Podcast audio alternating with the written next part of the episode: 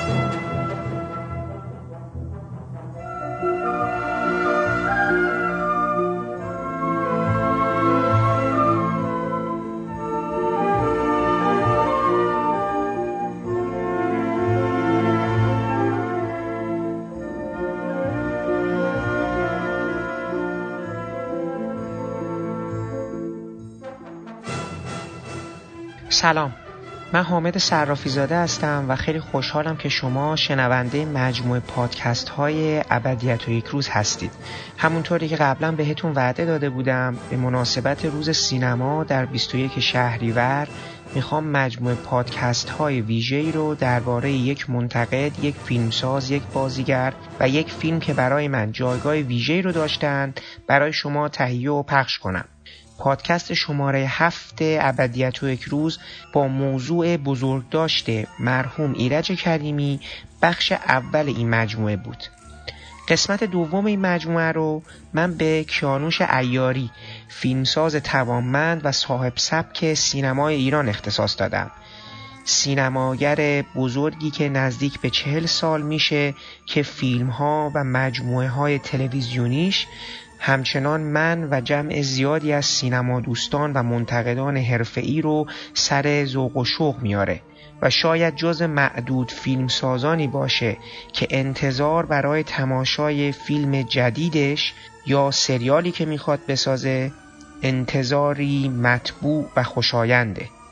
من با آقای ایاری در این برنامه درباره نگاه ایشون به مقوله بازیگری حرف زدم و باید بیش از هر چیزی از ایشون تشکر کنم که در روزهایی که به شدت به لحاظ وقت و ذهن و همه چیز درگیر و مضطرب و ملتهب ساخت فیلم جدیدشون یعنی کاناپه بودند فرصتی رو برای من فراهم کردند که در این گفتگو شرکت کنند.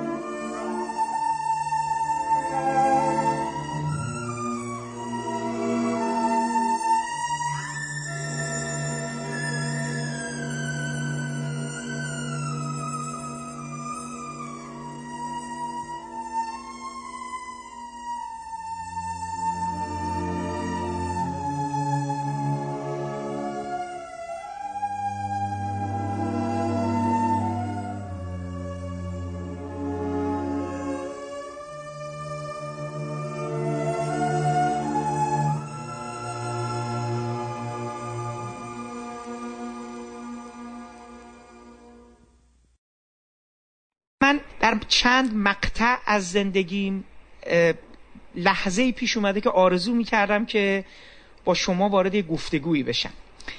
این لحظات یکیش لحظه دیدن سکانس پلکان فیلم بودن یا نبودن بوده. یکی دیگه قسمت اول هزاران چشم بود جایی که مهدی هاشمی و در حقیقت اعضای خانوادهش وقتی می‌رفتن خونه همسایه بغلی اولین کاری که می‌کردن می‌رفتن یخچال اینا و یه چیزی رو از تو یخچال اینا میخوردن. یکی دیگه اپیزود سیگار همون هزاران چشم بود. لحظه دیگه موقعی بودش که مهندس مهدی بازرگان توی اپیزود اول سریال روزگار غریب با همسرش وارد بیمارستان می‌شد و این آستین سردستش و همسر مهندس بازرگان داشت براش درست می‌کرد. و یکی هم لحظه تموم شدن سریال خارجی بیمارستان نیک بود. موقعی که توش من می‌دیدم سودربرگ داره به جهان از دریچه علم پزشکی نگاه می‌کنه و من آرزو داشتم که کاش فرصتی پیش می اومد که من در مورد این سریال با کیانوش عیاری گفتگو کنم. واقعیتش رو بخوان فیلم های شما بخشی از خاطرات جوانی و و البته هم نسلای من و اونایی که سینما رو دوست داشتن رو تشکیل داده. من از دیدن دو نیمه سیب و کمدی روز باشکوه می‌تونم بگم. از تماشای تلخی تنوره دیف که یه روز بعد از اوری عید مبعث تلویزیون این فیلمو نمی‌دونم چرا پخش کرد و من داشتم اذیت می‌شدم موقع دیدنش. از تماشای تو گلولای قلتیدن خسرو شجازاده و سیامک اطلسی و پخش موسیقی دانوب آبی تو فیلم آسوی آتش داشتم میدم که همچین صحنه برای من غریب بود. از تماشای سکانس سرقت تلافروشی شبه کجدم و همچنین اون لحظه پایانی که تو تلکابین توچال تموم می‌شد حسن رضایی میفته رو برف و دوربین از اون زاویه بسیار عجیب هم تلکابین رو می‌گیره هم صورت این مرد که سر داشت و داشت می‌گرفت. نمی‌دونم در تمام این سالها با تمام این ستایش هایی که از کیانوش عیاری شده من نمی‌دونم چرا حس می‌کنم همچنان حق کیانوش عیاری ادا نشده. شما فکر من درست فکر می‌کنم یا نه؟ خب کم و بیش چنین است و بخشی از اون برمیگرده به خودم که همیشه انزوا رو ترجیح دادم. در هر حال طبعاتی هم داره که لزوما مثبت نیستن دیگه این تمایل. من همیشه احساس می‌کردم که این ادا نشدن حق شما یک جور میگم با اینکه خیلی بزرگداشت گرفته شد براتون خیلی جاها در مورد شما صحبت شد این شیوه منحصر به فرد شما به یه تعبیری در سینما ایران کمتر پیگیری شد کمتر برش موج ساخته شد کمتر بزرگ شد آنقدر که در حقش انصاف بود. حتی فیلم بزرگی به نظر من مثل بودن یا نبودن و هم کمتر دیده شد. شما در این احساس و من شریک هستین جدا از اینکه حالا انزوای خودتون یک بخشش هستش.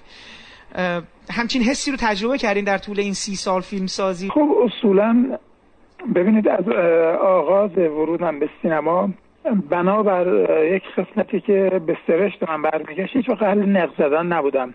اونقدر اهل نق زدن نبودم که نق زدن نبودم که به نظر می‌رسید سر من انداختم زیر رو دارم فیلمم رو می‌سازم. حالا اگر این فیلم دیده شد شد.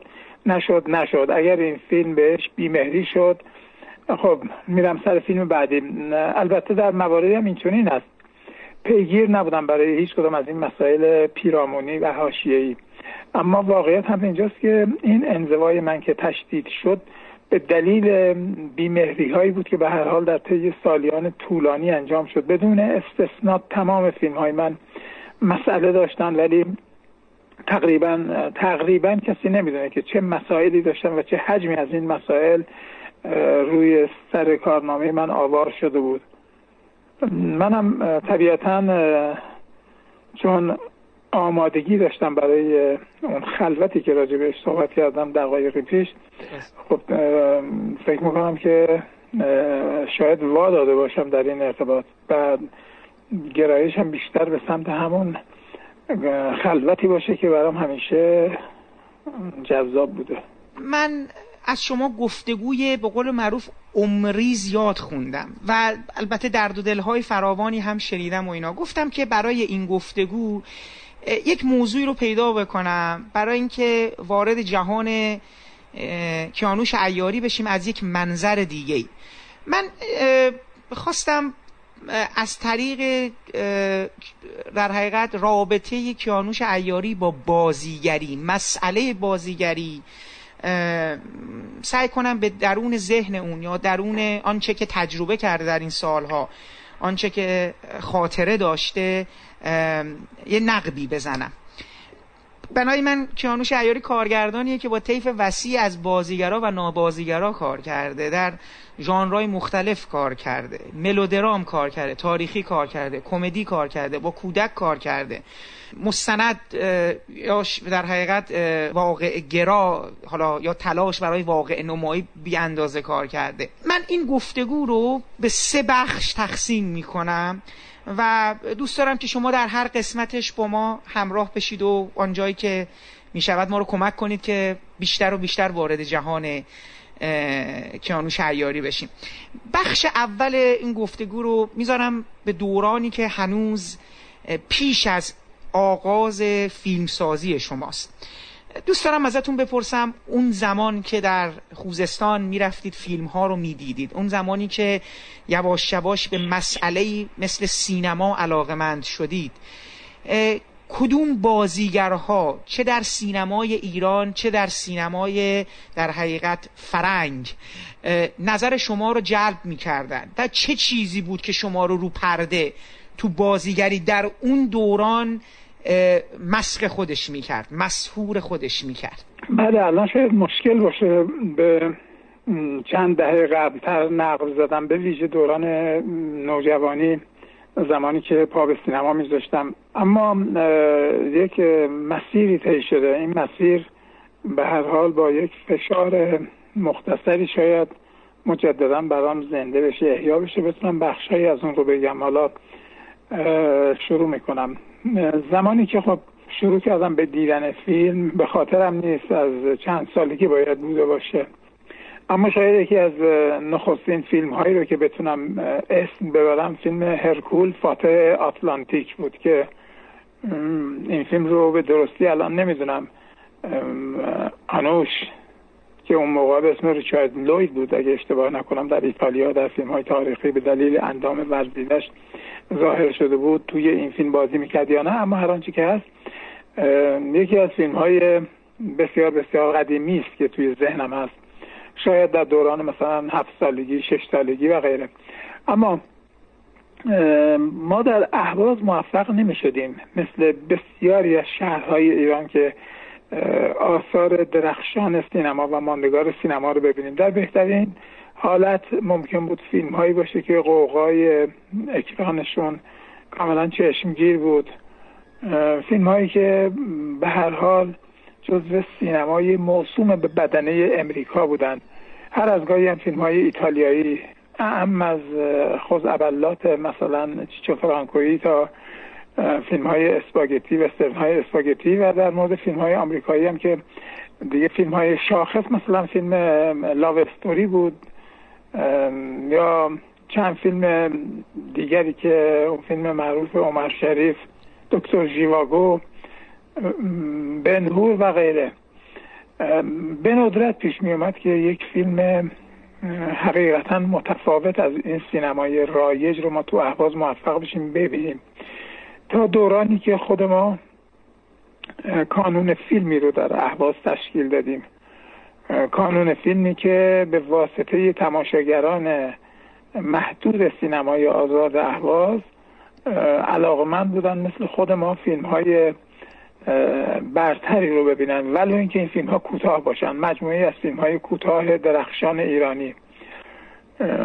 سینمای آزاد البته تماشاگرانی به طور متوسط بین هزار تا هزار نفر داشت. اما این به واسطه برپایی این سینه که ما داشتیم که حالا زیاد هم برنامه ثابتی نداشت. ممکن بود در ماه یک فیلم نمایش بدیم یا در ماه دو بار ما این جلسات رو برگزار کنیم. به دو هزار نفر هم رسیده بودن که بر اساس یک یادداشت کوچولی به اندازه کف دست که در خیابون اصلی شهر اهواز یعنی خیابون پهلوی به یکی از اون ستونهای اون پاغنمه های خیابان می‌زدیم و علاقمندان می‌دونستن که وقتی پا به این خیابان می‌ذارن اسرا به عنوان مرکز حضور مردم احوازی که خب غروب هاشون رو حتما در اونجا هم سپری می‌کردن. یک بار از سر تا ته این خیابون رو رفتن و برگشتن. براشون به منزله یک تفریح و یک نفس تازه کردن و به هوایی به سرشون می‌خورد و و علاقمندان حتما می اومدن به اون بخش از خیابون که روی اون ستون این یادداشت به اندازه کف دست ما رو ببینن که آیا برنامه در پیش روی داریم یا نه و اسم فیلم و تاریخ و غیره. ما به واسطه این برنامه ها خودمون هم موفق شدیم. برخی از فیلم های برگزیده تر رو ببینیم که عمدتا فیلم های ایرانی بودن البته. اما این هرگز به این معنا نبود که مثلا من بتونم از یک کارگردانی که اون رو بر اساس خانده های خودم در مجله ستاره سینمای اون سالها یا سوجی و اوزو بتونم باش آشنا بشم.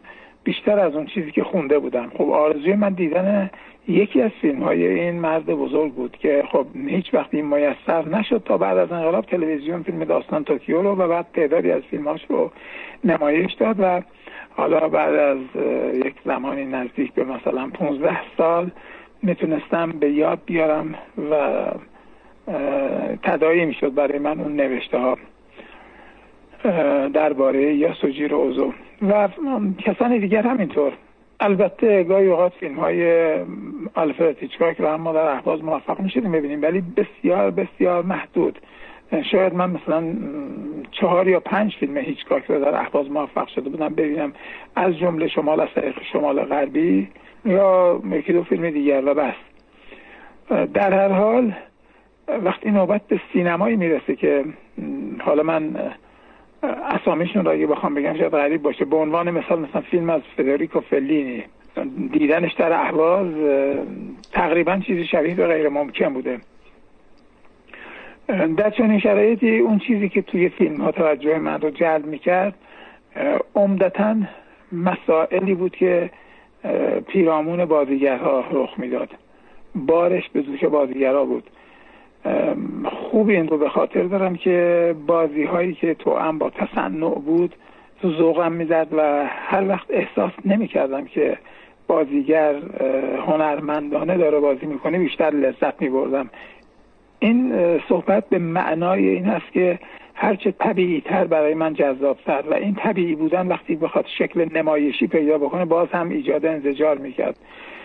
یه شاخک های حساسی در این باره داشتم که حتی شاید ناخداگاه من رو سوق می‌داد به سمت سوی اینکه تصنع بازیگر رو هم برای هنری برای خوب بازی کردن به من گوش زد می‌کرد و مانع از این می‌شد که اون به درون من نفوذ کنه.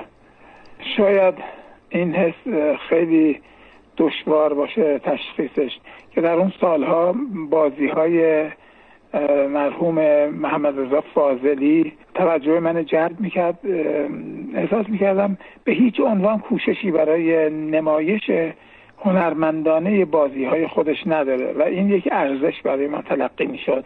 کسی که در نازل ترین بخش فیلم فارسی عمدتا حضور داشت فیلم های مثل خر دجال و امثال این.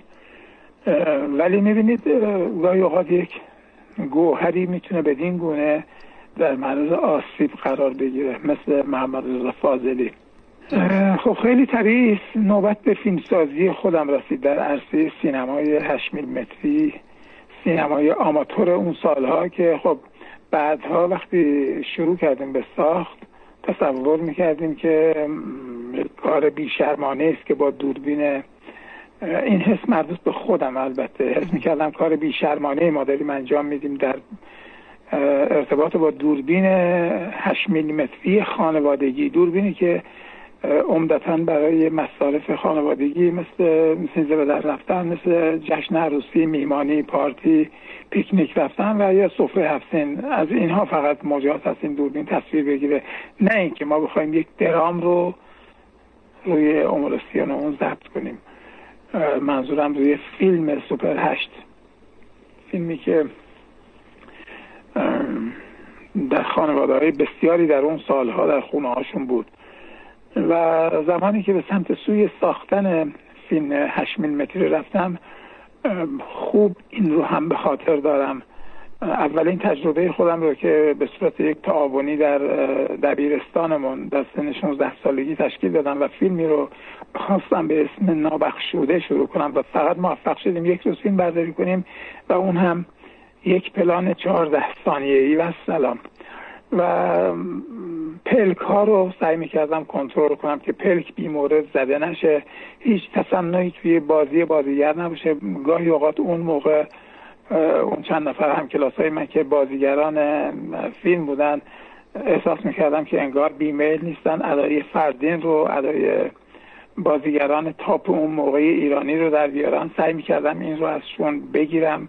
اوریانشون بکنم و اونچنان که خودم می‌خوام باهاشون به نتیجه برسم که اصلا هم به خاطرم نیست که آیا موفق شده بودم به نتیجه برسم یا نه. ولی کوششم رو و ذهنیتی که داشتم بعد از چند دهه به خاطر دارم به خوبی واقعا موجه زدن پلک زدنشون موجه زدنشون کاملا میبایستی تحت کنترل من قرار می‌گرفت این افراد خب مسلما می‌تونه حتی به بازی نرم بازیگر هم لطمه بزنه. این همه سماجت برای اینکه همه چیز باید تحت کنترل من باشه. شاید یک جور در واقع نیاز جنون آمیز بود که می‌تونست نتیجه رو کاملا منفی بکنه. یعنی بازی بازی بازیگر کاملا روباتیک بشه و به دل نشینه حتی. اما با این انگیزه می‌رفتم که فکر می‌کردم اینها می‌خوان ادای بازیگران سرشناس رو در بیارم و من دوست نداشتم این اتفاق در همون فیلم هشت متری نابخشوده من رخ بده. و این روش به هر ادامه پیدا کرد. اون سماجت من برای اینکه همه چیز به صورت مطلق تحت کنترل من باشه به تدریج کم کم و کمتر شد. به دلیل اینکه یک چنین خواسته تقریبا غیر ممکن بود. دوم اینکه گاهی اوقات ممکن بود که ابتکار خود بازیگر در یکی دو تا حرکتی که ریس هستن کمک بکنه به حس حال صحنه. و حالا که دیگه در هر حال حدود چند تا مجموعه تلویزیونی و چیزی نزدیک به 11 12 تا فیلم سینمایی ساختم برخورد راحت تری با بازیگرا دارم. من از سالهای قبل موقعی که خیلی سنم کم بود یادمه در یه جلسه ای شرکت کردم توی خانه سینما که شما هم دعوت شده بودید.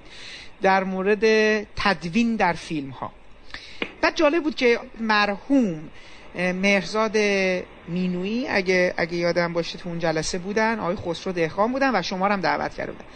بعد صحبتی که اونجا مطرح شد این بودش که خب شما الان کارگردانی رو دعوت کردین که مثلا منظور شما که اصلا ایمانی به تدوینگر نداره. حالا این صحبتی بود که اونجا تو اون جلسه شد فکر شما جواب دادین اینا. ولی نکته که برای من جالب هست این هستش که این کنترل بودن شما در عین اینکه فیلم های شما در دل خودشون یک جور رها بودن و آزاد یعنی از قید و بند درام آزاده. ولی به نظر میاد که این این تسلط شما بر مجموعه کار در مجموعه فیلم های شما همچنان ادامه داشته. به چه مفهوم؟ به مفهومی که تدوین فیلم های شما اکثرا فکر کنم تماما توسط خود شما انجام میشه.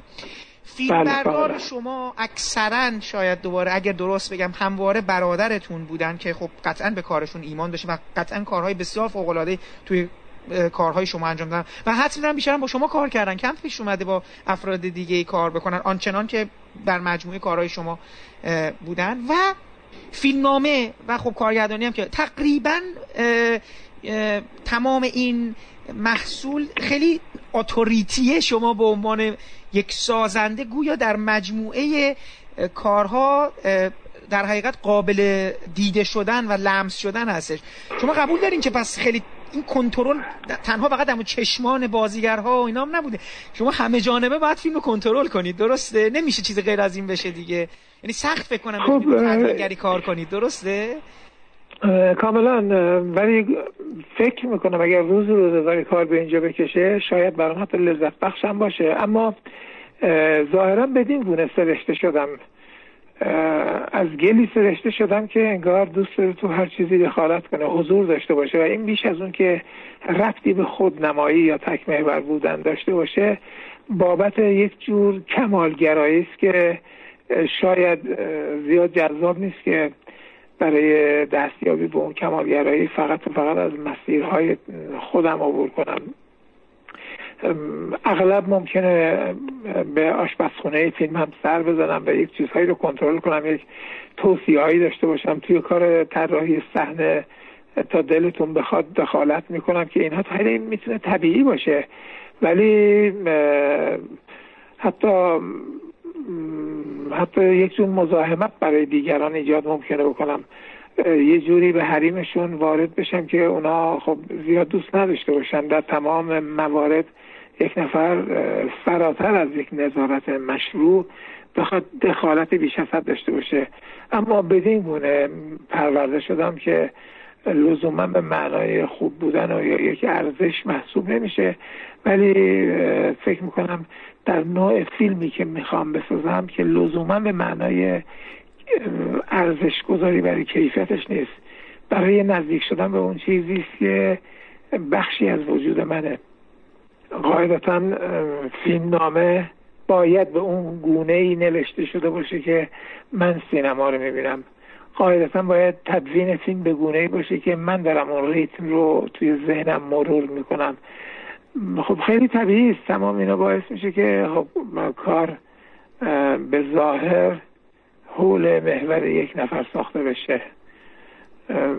حتی اگر در خونم کار بازسازی و بنایی و غیره هم داشته باشم می‌بینم نمی‌تونم خودم رو کنار بکشم. فقط و فقط به صورت کلی خواستم رو بگم. گاهی اوقات وارد جزئیاتی میشم که فرسایش خیلی زیادی برای من وجود میاره. درست. خب این اون اون زمان که مثلا شما فیلم آلفرد هیچکاک رو فیلمی از هیچکاک می‌دیدید مثلا شمال از شمال غربی رو می‌دیدید وقتی بازیگرها روی پرده پدیدار می‌شدن احساسی که دست به شما می‌داد احساسی مت... یعنی احساس می‌کردید نه این بازی رو من دوست ندارم. یه همچین چیزی بودش. اینو اینجوری میفرمایید. یعنی می‌گفتین که این اون نیست اون چیزی که من می‌خوام. درسته؟ بله بله. ببینید به نظر من رفتی به سن سال نداره. درست. مثل یک بچه که ممکنه وارد یک محفلی بشه در یک جای تعدادی آدم رو برای اولین بار ببینه به سمت یکی از اونها خواهد رفت ناخداگاه این ناخداگاهه که اون بچه رو به سمت سوی کسی که احتمالا می‌تونه پشتوانه بیشتری تو اون دقایقی که این بچه در اون اتاق هست و در حضور اون هفتش نفر آدم هست قرار می‌گیره و بچه احساس می‌کنه که این می‌تونه حامی اون باشه و میره مثلا پیش اون و به اون تکیه میده و بقیه زیر چشمه نگاه می‌کنه. منم بر اساس شاید یک غریزه به صورت ناخداگاه این حس و حال رو باهاش برخورد می‌کردم. خب حالا میایم رو اون قسمت دوم. یعنی حتی شما مقدمه بر اون گفتید. من می‌خوام وارد حالا از جهان سینمای آزاد که شما شروع می‌کنید خارج بشم و وارد اون جهانی بشم که شما شروع می‌کنید به در حقیقت ساختن آثار بلند و سینمایی. میگم تا حدودی پاسخش رو دارید ولی دوست دارم یه مقدار با جزئیات بیشتری بفرمایید. خب کیانوش شعیاری می‌خواد فیلم بسازه. بازیگرهاش رو چگونه انتخاب کرد؟ با, چه معیاری می‌رفت طرفشون؟ به فیلم های قبلیشون نگاه می‌کرد؟ آیا موقعی که داره می‌نویسه فیلم نامش رو می‌نویسه فکر می‌کنه کیو می‌خواد انتخاب کنه؟ من دوست دارم در این برای ما یه مقدار از این روند انتخاب بازیگراتون بگید. که البته من چند تا رو به صورت شاخص هم دوست دارم به صورت یعنی تو مجموعه دایره بازیگرایی که شما باشون کار کردین اگه اجازه بدین به صورت جزئی هم با هر کدوم از اونها یک کوچک ازتون بپرسم. ولی اینو به صورت نمای کلی می‌خواستم ببینم که شما وقتی وارد پروسه ساختن یک فیلم از, از زمانی که ایده داره شکل می‌گیره میشید بازیگری از اون لحظه جلوی چشمتون پدید میاد تو نوشتن پدید میاد یا در حین انتخاب و وقتی اگه داره انتخاب می‌کنید به چه چیزهایی نگاه می‌کنید برای انتخاب کردنشون؟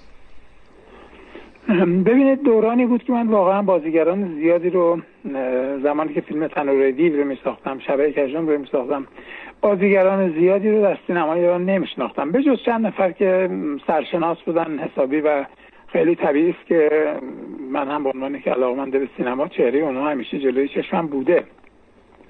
اما این شامل تعداد زیادی نمی‌شد. بنابراین در اون آغاز اصولا بازیگری جلوی چشمان من مجسم نمی‌شد که مثلا بر اساس مهدی هاشمی بخوام نقشی رو ترسیم کنم. یک چهره یک فیزیکی یک آناتومی خاصی به من ایده می‌داد موقعی نگارش فیلم نامه. همیشه هم بدین گونه بوده. هر وقت فیلم نامه ای رو می نوشتم فیزیک و آناتومی و شکل اون پرسوناج توی ذهن من شکل می گرفت انگار تصویرش رو می بینم به عنوان مثال زمانی که به فیلم نامه شبه کجدوم فکر می کردم حسن رضایی به صورت صد درصد مقابل چشمان من بود. حسن رضایی کسی که قبل از انقلاب نقش سیاهی لشکر رو و در اواخر هم یه مقداری رشد کرده بود و در یک سری نقش های بیشتری بازی می‌کرد. یعنی از حالت سیاهی لشکر خارج شده ولی نقشه کاملا فرعی.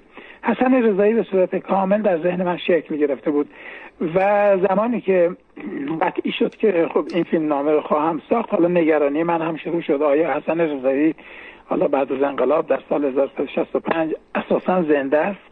آیا در ایران هست؟ آیا اجازه بازی داره؟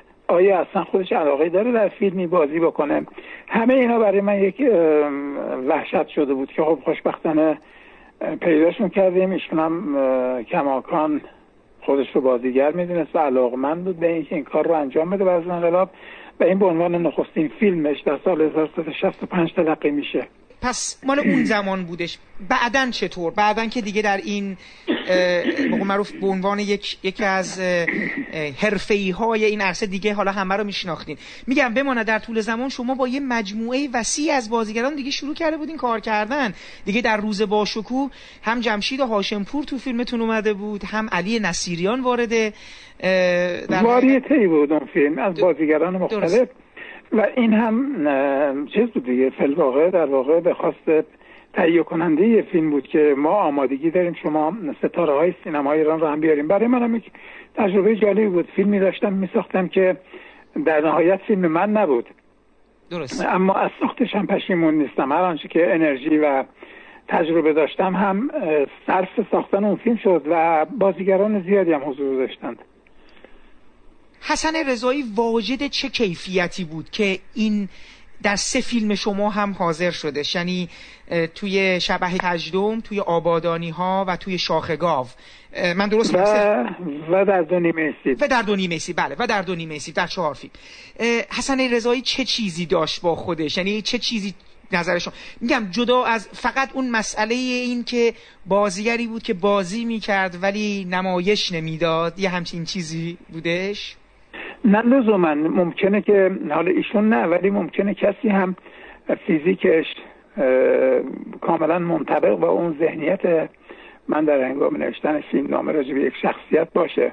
و اتفاقا هم آدمی باشه که گل درشت بازی می‌کنه. خب طبیعتا برای من دردسر عظیم مهلکی می‌شد. یه دردسر عظیم و مهلک به این معنا که حالا بایستی این کاملا اوریان بشه و از صفر باهاش شروع کنم. تمام کوشش من اول باید معطوف به این باشه که دانسته های ایشون رو تجربیاتش باورهاش همه و همه در زمینه بازیگری محو بشه. محو کردن یک فرهنگ یک باور می‌دونید که چقدر دشواره. ولی در مواردی موفق می‌شدم در مواردی موفق نمی‌شدم. چون آدم نمی‌تونه حریف همه باشه. بعضی ها چقر بودن. یعنی نشکن نمی‌شد اونها رو انعطاف بهشون داد. مثلا؟ واقعا الان خاطرم نیست. یعنی اگرم خاطرم بود ترجیح می‌دادم که زیاد داره راجع بهشون صحبت نکنم. کسانی که خب دیگه به سمتشون نرفتم. گاهی اوقات ممکن بود جلب بگیره که مثلا فلانی بازیگر خوبی است. در عمل وقتی باش کار می‌کردم می‌دیدم که نه که خوب نیست حتی بازیگر بدی هم هست. پر از ادعای پنهانی است که خودش رو به خوبی داره به رخ می‌کشه. ادعا راجع به بازی بازیگری و عرضه خودش. من تا به مرحله انزجار می‌رسیدم از این نوع برخورد ولی خب طبیعتا کاری هم نمی‌تونستم بکنم. یک هزینه شده بود. روزهای متمادی فیلم برداری شده بود و ناچار هستم که با اون آدم ادامه بدم. حالا سعیم بر این بود که کلنجار هم بیشتر بشه و در صورت نیاز ممکن بود که حتی یک کنتاکتاری هم پیش بیاد ولی تجربه تلقی هرچی که هست. برای من میگین که آقای الماسی رو چجوری پیدا کردین؟ چطور شدش اون برای یعنی از تنوره دیو شروع میشه و خب امتداد پیدا می‌کنه به شبه کجدوم آقای الماسی هم روزهای اولشون بود درسته؟ بله فیلم تنوره دیو نخستین کار اصلیش بود. کاری که بنان نقش اصلی حاضر شد. قبل از اون در یک فیلمی در یک سکانس کوتاه چند دقیقه بازی کرده بود. دارم فکر می‌کنم اون فیلم چی بود؟ یکی از کارهای آقای سیروس الوند بود. ولی من از آقای الماسی رو زمانی که در اهواز در خیابان بختیاری زندگی می‌کردم در دوران نوجوانی ایشون همسایه ما بود. با چند تا خونه فاصله من از اون موقع میشناختمش با هم. بعدها چند سال بعدتر که من فیلم 8 میلیمتری میساختم ایشون هم یک فعالیت هایی در زمینه تئاترش باشه آشنا شدم. پس بنابراین قبل از ساخته شدن فیلم تنوره دیو من جهانگیر رو میشناختم. از سالهای خیلی قبلتر در احواز این دو تجربه اخیرتون من همیشه فکر می‌کردم که دو تا یعنی اتفاقا وقتی این انتخاب ها در فیلم های شما صورت گرفت احساس کردم که این این پیوند صورت گرفته بالاخره. آن چیزی که شاید کیانوش عیاری سالها دنبالش میگشت بالاخره پیداش کرد. یکی مهدی هاشمی بود و یکی مهران رجبی. من خیلی دوست دارم از رابطتون با این دوتا بازیگر برا من بگید. اول از همه از آقای مهدی هاشمی بگید. میگم من امروز صبح وقتی که بعد از اینکه با شما صحبت کردم که وقت گفتگو رو امروز چیز کنم با آقای هاشمی تماس گرفتیم که وقت گفتگو با ایشون رو هم بتونم تنظیم کنم. پای تلفن ایشون به قدری بزرگوارانه با خضوع و مهربانی و بدون هیچ گونه حاشیه‌ای که اینو من در صدا حس می‌کردم. دقیقا همین احساسی که من در مورد شما هم تجربه کردم. این رو احساس کردم پای تلفن. من از برخورد روبرو با ایشون نداشتم. پیش خودم گفتم که چقدر این دو فرد یعنی کیانو شعیری و مهدی هاشمی وقتی این دو با هم ترکیب شدن برای همینه که نتیجه نتیجه بسیار مطلوبی مثل به زعم من هزاران چشم و روزگار غریب میشه و به یه تعبیر دیگه و به در جهان دیگه توی خانه پدری. خانه پدری. این رابطه شما دو تن منو خیلی یاد یک فیلمساز خارجی و یک بازیگرش انداخت. می‌خوام اینو براتون به صورت خیلی خاطره سریع بگم. من تو جشنواره لندن مایکلی رو بارها و بارها دیدم. خب این یک فیلمساز بسیار بزرگیه. در یعنی الان یک انگلیسی یک سینمای انگلیسی و یه مایکلی به قول معروف فخر سینماشون به اون مفهوم ولی این آدم رو شما وقتی می‌بینید با همسرش میاد بعضی وقتا بهش بلیت می‌رسه بعضی وقتا بلیت نمی‌رسه. از اینجا بدو بدو میره اونجا. میگم بدون اون ستاره اون قوقا سالاری که دورور ستاره ها هستن. از اون طرف ایشون با یه بازیگری کار می‌کنه به اسم جیم برودمنت که تو این فیلم سالی دیگر با همدیگه کار کردن. این آقا هم میاد جشنواره. این آقا جایزه اسکار برده. برای فیلم مارتین اسکورسیزی داره دسته نیویورکی ها این آدم پشت من تو صف قرار گرفت و بلیت بهش نرسید.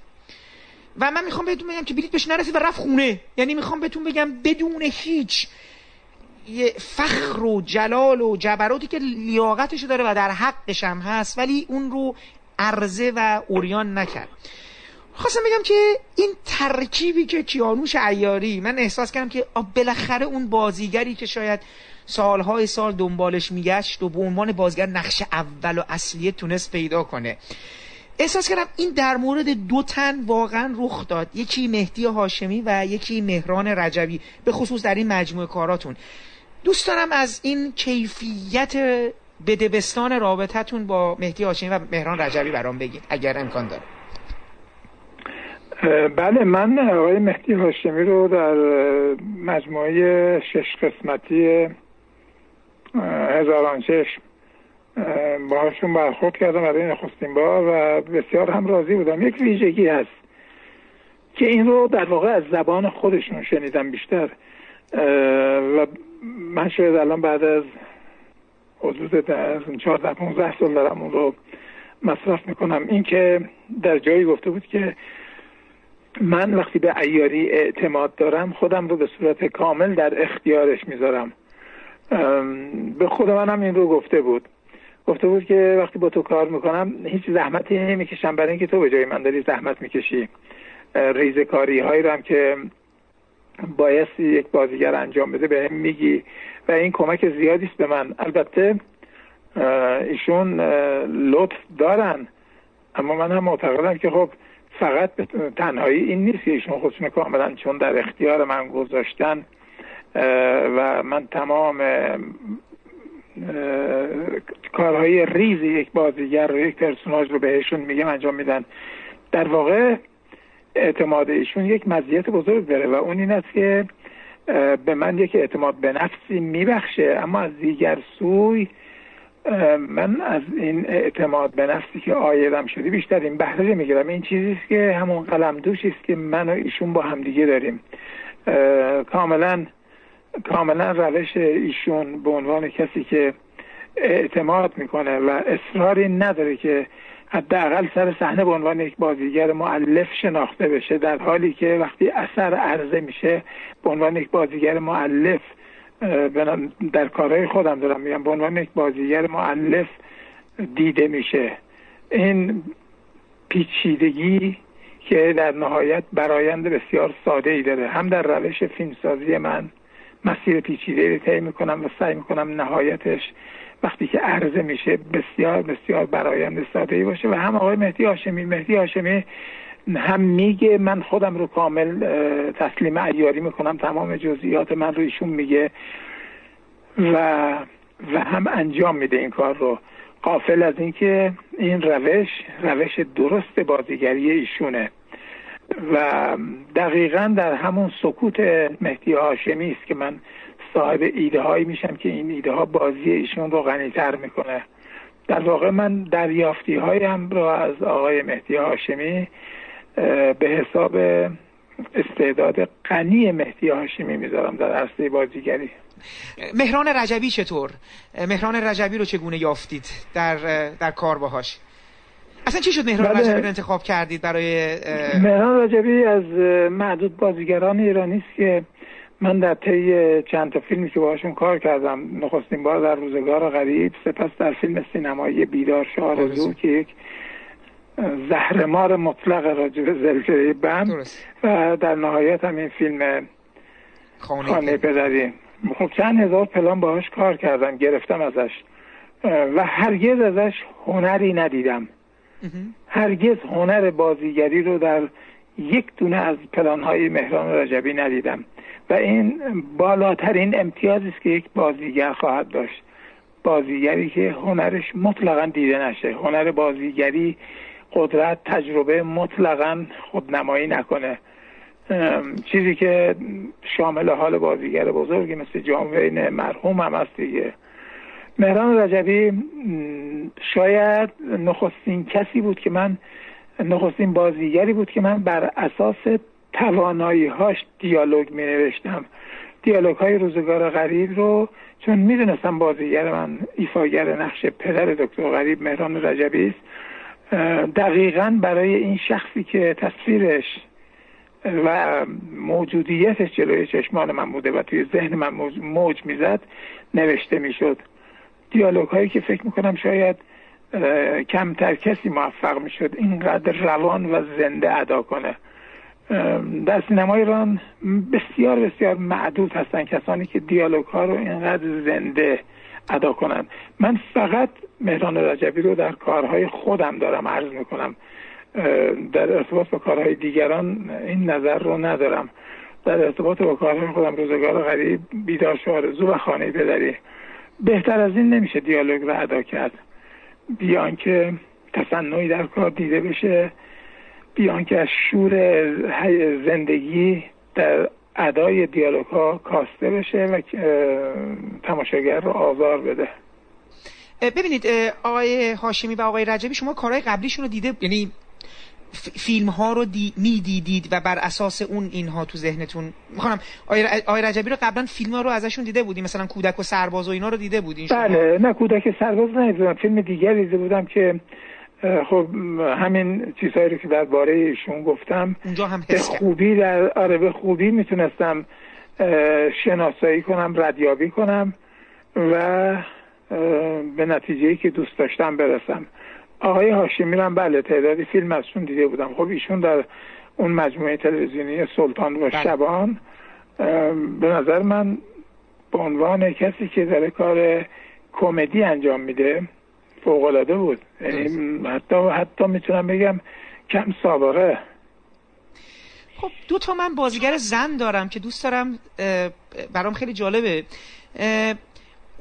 اول از من اعتقاد دارم که اکثر فیلم های شما بسیار مرد محور هستش. بماند که حالا ما یه دو نیمه سیب داریم و باز هم حتی خانه پدری و ببینید زنها در فیلم های شما یک به یه تعبیری. حالا شما شاید بگید که نه داری اشتباه می‌کنی. زنها در حاشیه قرار می‌گیرن نسبت به مردها. ولی نقش های بسیار تعیین کننده ای دارن در در روابط بین شخصیت ها دو تا بازیگر هستن. برام خیلی جالبه اصلا کیفیت رسیدن اونا. یکی خانم عاطفه رضوی هستش که ایشون اصلا گریمور بودن و خب شما در سوی در توی در, در آن سوی آتش ایشون رو اووردید و وارد یعنی در حقیقت ایشون رو وارد اون پروسه کردیم به عنوان اون زن باشه که بین این دو برادر قرار بگیره. و از طرف دیگه خانم مرحوم اصل بدیعی بود که دوباره شما یک نابازیگری رو معرفی می‌کنید که بعد هر دو تا اینا بازیگر میشن. یعنی شما دو تا نابازیگر وارد یک با مجموعه می‌کنید که این افراد بعدا وارد یک یعنی انقدر که میدرخشن به هر حال یا دیده میشن که خودشون اصلا احساس می‌کنن که دوست دارن برن بازی کنن و فیلم های دیگه بازی کنن. من ممنون میشم اگه یه مقدارم در مورد کیفیت حالا اون صحبت اول من که اگه اون مرد محوری اونا رو قبول دارید یا نه و اینکه کیفیت انتخاب خانم عاطفه رضوی و خانم مرحوم اثر بدی رو بفرمایید. به ترتیب اگه بخوام جواب بدم درباره مرد محور بودن اولا من اصراری ندارم که حتما به سمت سوی فمینیزم بیام به سمت سوی احقاق حق زنها بیام. مگر اون که سوژه توجه من رو جلب کنه. مثل خانه پدری. بله. در فیلم اجازه بدین همینطور به تدریج از آغاز بگم. در فیلم تنوره دیو موضوعی برای من مطرح بود. در اون سال به عنوان نخستین فیلم سینمایی که خب خیلی طبیعی بود که مردها در واقع اداره می‌کردن موضوع رو. اما زن هم وجود داشت ولی نمی‌تونست به قوت مردهای این فیلم باشه. فیلم بعدی من شبه کجدم یک یک قیامی بود که یک نفر بر خودش انجام میده جهانگیر الماسی در اون فیلم بله. فیلم آنسیاتش جدال دو برادر و در واقع پیوستی که پیوندی که اینها به هر حال به صورت پنهان بینشون موجود هست که در پایان این هست خب همون عامل تعیین کننده یعنی اون دختر دختری که نمی‌تونه صحبت کنه عاطفه رضوی اون نقش تعیین کننده رو ایفا می‌کنه در شکل دهی و قوام بخشیدن به موضوع و اون آشتی نمیشه گفت. ولی فروکش کردن تب جدال بین دو برادر رو باعث میشه. شاخ گاو مثلاش بچه هایی بودن بچه های یک محله بودن دویستی تا پسر بچه. فیلم دونیمه سیب در هر حال مرتبط هست با دو تا خواهر دوقلو که تمام داستان حول محور این دو خواهر برمیگرده. بیان که یک یک موجی من رو به سمت سوی ماجراهای دو خواهر دو قلو سوق داده باشه. داستان این جداگانه است که چی شد که من به سمت سوی ساختن فیلمی بر اساس رمان خواهران غریب شسنه رفتم در فیلم آبادانی ها باز هم ما برخورد می‌کنیم به فیلم دزد دوچرخه ویتوریو دستیکا. طبیعتا وقتی من قرار است که تا حدود زیاد و قابل توجهی وفادار باشم به اون فیلم زن نمی‌تونست نقشی بیشتر از همسر ریچی داشته باشه که در اینجا هم نقشی که سعید پولستانی میفا می‌کرد همسری داشت و یک حضور مختصری هم داشت. فیلم بودن یا نبودن که کاملا حول محور زنیست باز بی آنکه گرایشات فمینیستی بخواد خودش رو به رخ بکشونه و تو ذوق به نظر من بزنه. فیلم خانه پدری که اساسا موجودیتی نمی‌تونست داشته باشه وجودی نمی‌تونست داشته باشه بدون فشاری که فیلم از منظر تعدادی دختر جوان که به تدریج اینها رشد می‌کنن بزرگ میشن و نسل دیگری میاد و جایگزینشون میشه و مسائل یا اون بوی مرگی رو که توی اون زیر زمین هست رو دم به دم می‌خوان به تماشاگر القا بکنن. این فیلم هم کاملا زن محور هست. ولی هرگز دوست ندارم تعبیر دیگری بیش از اونی که خودم دارم میگم. پیرامون این مسئله زن در مورد فیلم های من گفته بشه. استقبال نمی کنم کاملا کاملا. خب برای از انتخاب خانم رضوی میگید که چطور شد خانم رضوی رو انتخاب کردیم و خانم اصل بدیعی که میگم هر دوتاشون بعد از فیلم های شما وارد جهان بازیگری حرفه‌ای میشن. ببینید کار من کار چندان مشعشعی نبوده که استثنا من انجام داده باشم. چون تقریبا تمام بازیگران سرشناس سینمای ایران هر کدومشون با یک فیلمی شروع کردن. خانم دیگه کریمی نخست با فیلم آقای جمشید هیدری شروع بله. کرد و سپس در فیلم عروس درخشید. و ما بقیه همینطور آدم های شناخته شده سینما همه چه مرد و چه زن با فیلمی شروع کردن. یعنی این عمل من چندان عمل مشعشعی نیست اما عاطفه رضوی انتخابش صرفا به این دلیل بود که دنبال دختری میگشتم که بتونه چهره جنوبی داشته باشه که عاطفه رضوی کاملا این ویژگی رو داشت.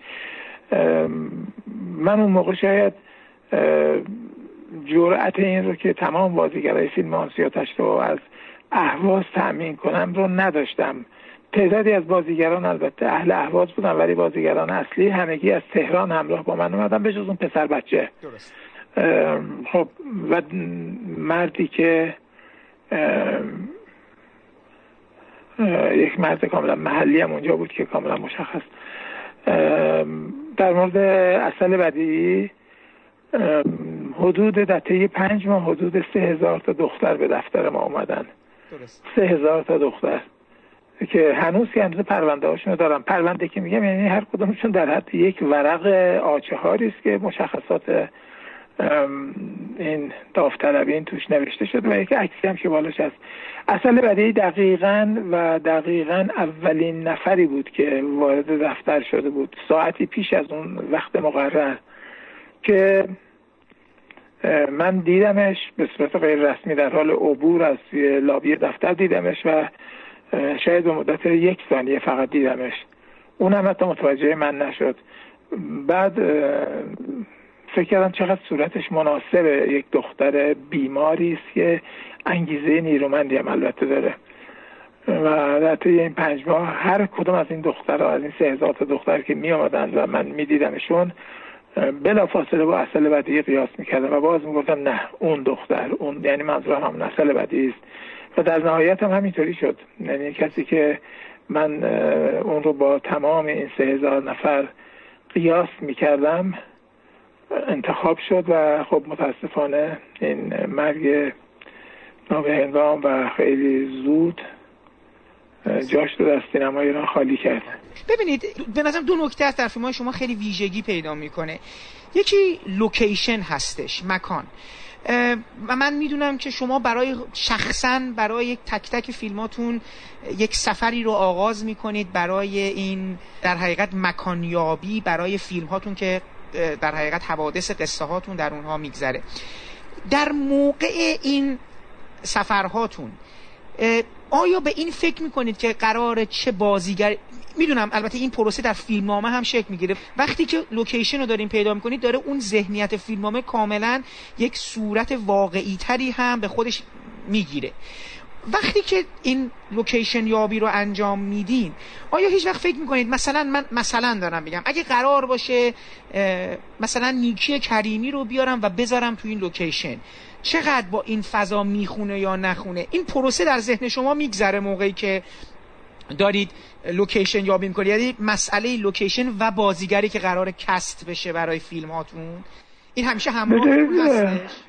بذارید پیشا پیش تفکیک کنم و جداگانه جواب بدم به این شکل که خب کمتر یاد دارم که بر اساس یک لوکیشن موضوعی به ذهنم خطور کرده باشه. مثلا یک روستای کاهگلی متروک یا آتیش های همیشه چاهای همیشه مشتعل اهواز یا بخش های پیچیده و جذاب از رودخونه سرچشمه های رودخونه کارون.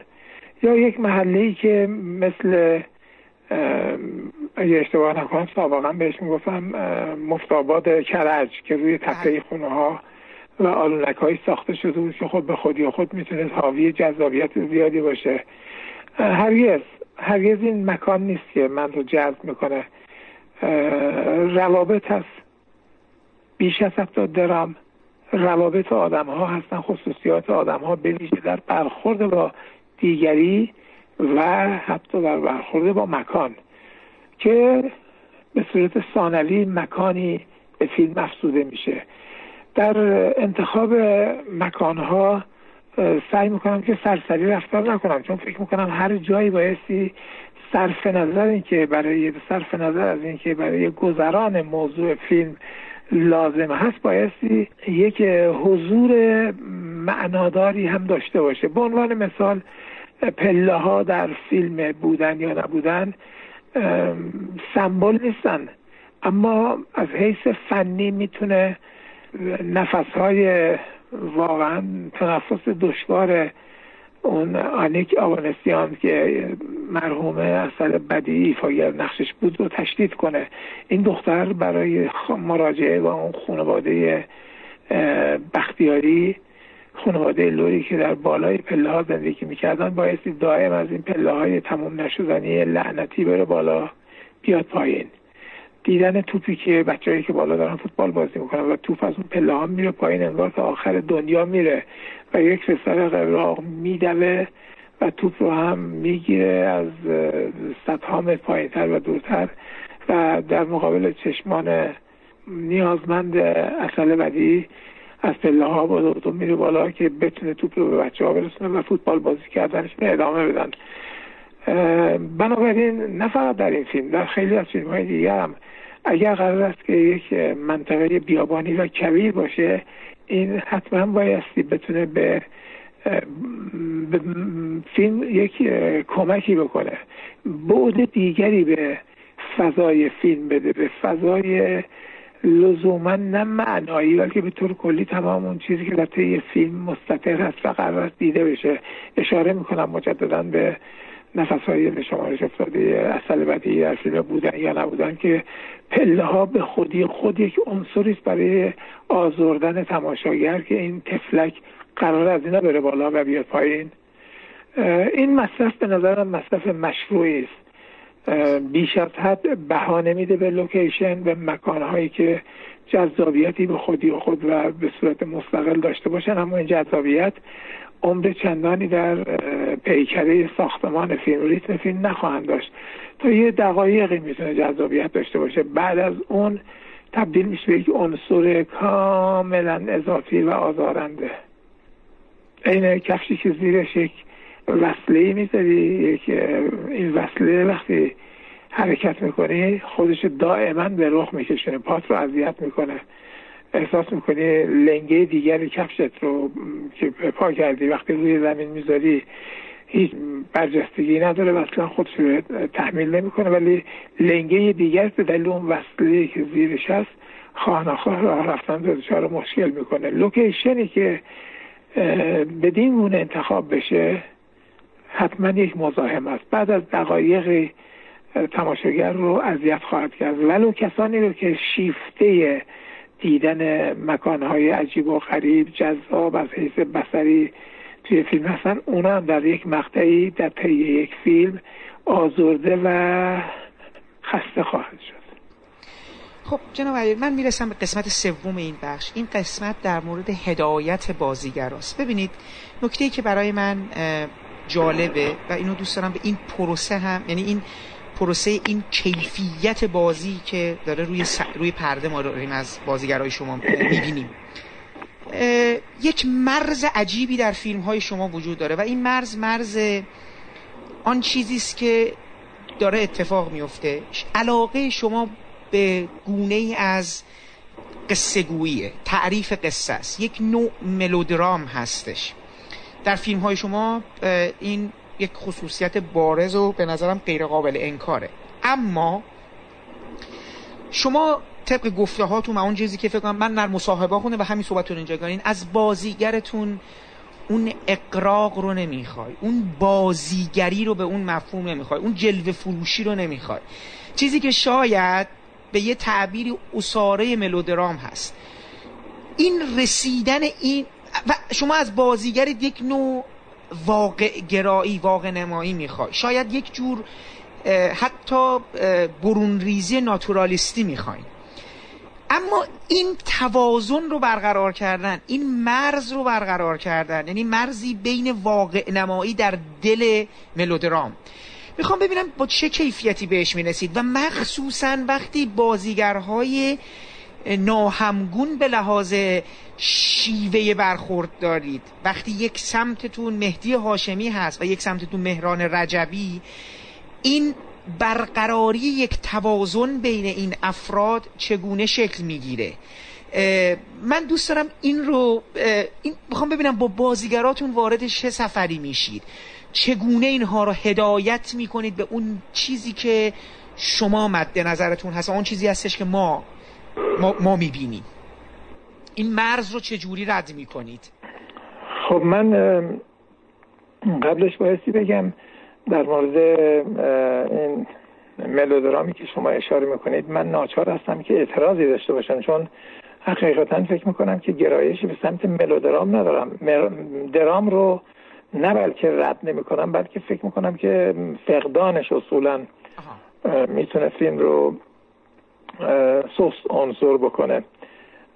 ولی به راستی بجز چند صحنه معدود در چند فیلم معدود خودم گمان نمی کنم که به سمت سوی ملودرام رفته باشم. ملودرام یک تعریفی کاملا روشن داره که از حوزه درام عبور می‌کنه و بیان که بخواد ضد ارزش باشه ولی روشی است که من اصولا به سمت سوی اون گرایش ندارم. درام رو به عنوان بار عاطفی فیلم به عنوان مهمترین مجرای ایجاد ارتباط با تماشاگر و یک عنصر اغنا کننده خودم تلقی می‌کنم و بهش اعتنا دارم حسابی علاقمندم بهش. ولی ملودرام همیشه من وحشت زده می‌کنه و اون در آغاز صحبتم در همون بخش نخستی که راجع به نوع فیلم هایی که ما در احواز می‌دیدیم و برای من به خیلی به ندرت می‌تونستن جذابیت ایجاد کنم به دلیل وفور ملودرام بود. ملودرام همون معنای همیشگی داره که الان من خیلی خلاصه عرض کردم عبور از مرزهای درام است. مرزهای درام رو حالا تشدید کردن بزرگ نمایی به نوعی همون مشکلی که می‌تونه از حد گذراندنش ارزش های فیلم رو به همون نسبت بیاره پایین فیلم رو در معرض ناماندگاری قرار بده. ملودرامت یک عنصر آسیب زن هم به فیلم هست آسیب رسان هم هست. البته ما در تاریخ سینما ملودرام های ارزشمندی هم داریم. اما این یکی از اون شاید موارد استثنایی سینما باشه از اون مواردی باشه که ما ببینیم یک کسی از حریم درام عبور کرده و پا به عرصه در واقع رقیق کردن درام گذاشته اما در این حال کار ارزنده هم ساخته. بنابراین من بایستی توقف مختصری در این موردی که شما فرمودین داشته باشم. بعد به سمت سوال دوم برم که خب، سوال دوم. من, میپذیرم. من می‌خواستم بگم که من اعتقاد دارم شما یه لحظاتی تو فیلماتون اصلا درام رو ریختین دور. یعنی چیزی که داریم به ما نشون میدین چیزیه که اصولا آدمای دیگه نمی‌خوان به شما نشون بدن. در همچین جهانی لحظاتی بوده در فیلم ها صحنه هایی بوده که من واقعا از ته قلب شما رو تحسین کردم. یکی اون سکانس میگم سکانس پلکان هست. یعنی چنین سکانسی که عملا به یه تعبیری هیچ اتفاقی درش نمیفته یکی از بهترین سکانس های تاریخ سینما ایرانه به زعم من. اپیزود اپیزود تراخمی اون جایی که توی, توی روزگار غریب. ببینید دوباره چهل دقیقه تو اون سریال هیچ اتفاقی نمیفته فقط دکتر غریب داره دنبال این دنبال, کسی میگره که آهک تو چشش ریخته دیگه درسته آره بچه است دیگه سر 14 آره. 14 سال است آره. بله بله آره. اونجا میاد تو اون اون محله این درای خونه ها رو می‌زنه از اینجا میره اونجا فقط داره حرکت می‌کنه اینقدر جسارت توی سریال تلویزیونی فوق العاده است. یا یا تو ببینید تو روزگار غریب دوباره از این حرکت های رفت و برگشت های شما اون قسمتی بود که دکتر غریب یه مرشدی داشت که امیر حسین صدیق رقصشو بازی می‌کرد. من درست میگم دیگه نه؟ بله زمان که دکتر غریب کوچیک بود. هفت ساله بود که آره. اون طبیب اونجا بود احمد صدیق. آره صدیق, بله. صدیقه که شما هم گفتین که اتفاقا اون سریال رو اون قسمتش رو خیلی دوست داشتین ولی اون سر... قسمت هم سانسور شد دیگه. آشوریا که مال ولی اخیرا آی فیلم نشون داد. کامل کامل اون رو نشون داد. یعنی اون سی دقیقه هست شده رو بیان که یک فریمش هست بشه نمایش داده شد. حدود دو ماه پیش بود اون قسمت نمایش داده شد. یه یه بخش داشت که این دکتر شده بود mediator در حقیقت می‌رفت اونور با اونا صحبت می‌کرد دوباره برمیگشت اینور با اینور با کاروان اینور صحبت می‌کرد. این جسارت شما در ادامه دادن این رفت و برگشته خب جذابه. من کارگردان دیگه ندیدم یه همچین کاری رو بکنه. بماند که دوباره این رفت و برگشته تو بیدارش و آرزو هم بود. جایی که مهران رجبی چندین بار رفت و برگشت و گوشش رو چسبوند به زمین. بله, بله. آرزو رو بشنوه. کارگردان های دیگه بودن یکی دو بار قطعش می‌کنن. ولی شما اینو هی ادامش میدی. و این میگم اون لحظاتی بود که انقدر من رو به وجد میاره که گفت آه من دوست دارم با کیانو شعیاری فقط این حسمو به اشتراک بذارم در یه گفتگو و از زبونش بکشم. تو, تو ذهن کیانو شعیاری چه میگذشت وقتی که مثلا اپیزود آهک رو می‌گرفت. چه میگذشت موقعی که همسایه رو داشت میساخت؟ شما توی صحبت صحبتاتون به یک چیزی اشاره کردین که فقط یک نفر بهش فکر کرده بود به جز شما و اونم خود من بودم. هیچ وقت ندیدم کسی این تعبیر رو که شما داشتید در مورد کارهای من برخی صحنه‌های فیلم های من به هم بگه. نویر نیده بودم و اونم گفتید که شما گاهی اوقات در برخی از صحنه‌های فیلمات درام رو هم به هم میریزی و میندازیش دور. این چیزی بود که تا به این لحظه این همه نقد خونده بودم راجع به فیلم های خودم. هیچ ناسی اشاره به این نکته نکرده بود و این از اون مواردی بود که من نمی‌دونم چه اصراری داشتم که هیچ وقت حالا نه عین واژه‌ای که شما استفاده کردید ولی چه اصراری داشتم که به این موضوع در مورد فیلم های خودم اشاره نکنم. حقیقتا با وجود که الان تو این صحبت ها به هر حال در یک جایی ادعاهایی هم داشتم یعنی زیادم آدم فروتنی نبودم در بخشهایی از این صحبت یک ساعته ما. ولی در این مورد نمی‌دونم چرا خصت به خرج می‌دادم. یعنی فکر می‌کردم خودنمایی خواهد بود که بگم من گاهی اوقات درام رو هم به بازی می‌گیرم. حالا من کامل می‌کنم صحبت شما شما گفتین که درام رو به هم میریزید و حتی دور میندازیش. شاید اون تعبیری که خودم داشتم این بود که گاهی اوقات من درام رو به بازی می‌گیرم. یه خصوصیت هایی که مختص خودم من است در زندگی شخصیم که حالا سر از فیلم های من در میارن. و جالب بود برام این تعبیرتون اولین بار بود که یک نفر به این نکته اشاره کرد در تمام طول فیلمسازی من.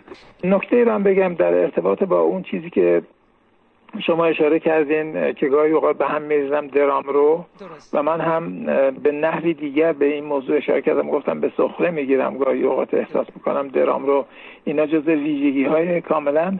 من اینو به عنوان تفاخر نمیگم چون به هر حال آدم مثلا ببینه یک نفر رکورد مثلا پرش ارتفاع رو در دو متر و هشتاد سانتی متر انجام داده. بعد دیگه تعارف نداره ببینه هیچ کس انجام نداده. خب باید بگه آره من صاحب اون رکورد هستم دیگه. تعارف نداره. بگیم نه آقا بقیه هم خوب میپرن مثل من میپرن. بابا جان رکورد تو مثلا ده سانت بالاتر از بقیه هستی. تموم شد رفت. منم این رو بدون تفاخر میگم. واقعا مطلقا در سینمای ایران این ویژگی رو من ندیدم. نمی‌دونم حالا شما شاید بگید نه من در چند مورد دیدم در برخی از فیلم ها در این نوع فیلم ها که به نظر چارچوبش قرار است کلاسیک باشه. بله. من در این نوع سینما دارم میگم. نه در فیلم مثلا آقای بونکدار یا نمی‌دونم فیلم ماهی و گربه مال شهرام مکری که من ندیدمش البته هنوز. یا در فیلم های دیگری که اساسا خواستگاهشون چارچوبشون همه چیزشون تجربی محض آبسترست یا بگونه است که اصلا درام از اول قرار نیست شکل بگیره احتمالا توش. من راجع به نوع سینمای خودم میگم. بله. سینمایی که چارچوب کلاسیک داره ولی دائما توش داره تجربه میشه. من بهتون خواستم این رو بگم که فیلم جدیدم رو که دارم شروع می‌کنم کاناپه. بله. این هیچی نبودن رو شما به طرز باور نکردنی خواهید دید.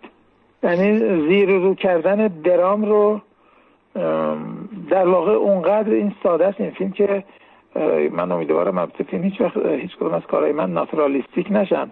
ولی اونقدر ساده است که از فرس سادگی ممکنه یک ذهن علیل و بسته فکر کنه که یک کار ناتورالیستیکه یک ذهن بسته دارم میگم. ولی به رغم این این نوع زمینه ای که خواستم تو ذهنتون درست کنم این فیلم یکی از اون مواردی است که از اولش تا آخرش درام چیز شده به سخره گرفته شده یا درام کنار انداخته شده. به هر حال هدایت بازیگرا توی فیلم های شما چگونه صورت می‌گیره؟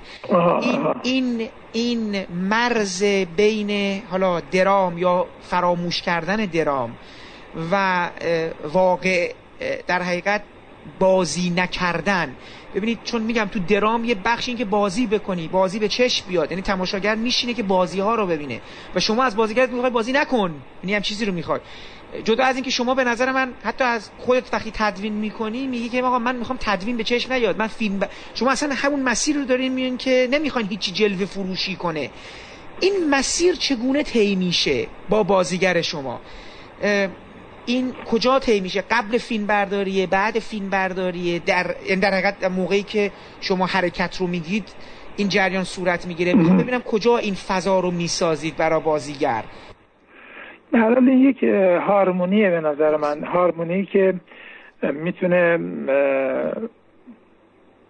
فیما بین نحوه بازی بازیگرها نحوه شکلگیری داستان درام تکنیکی که قرار هست صرف بیان این موضوع موضوع فیلم و برخی از عوامل دیگر مثل موسیقی هر بازیگری روشی رو به آدم تحمیل می‌کنه.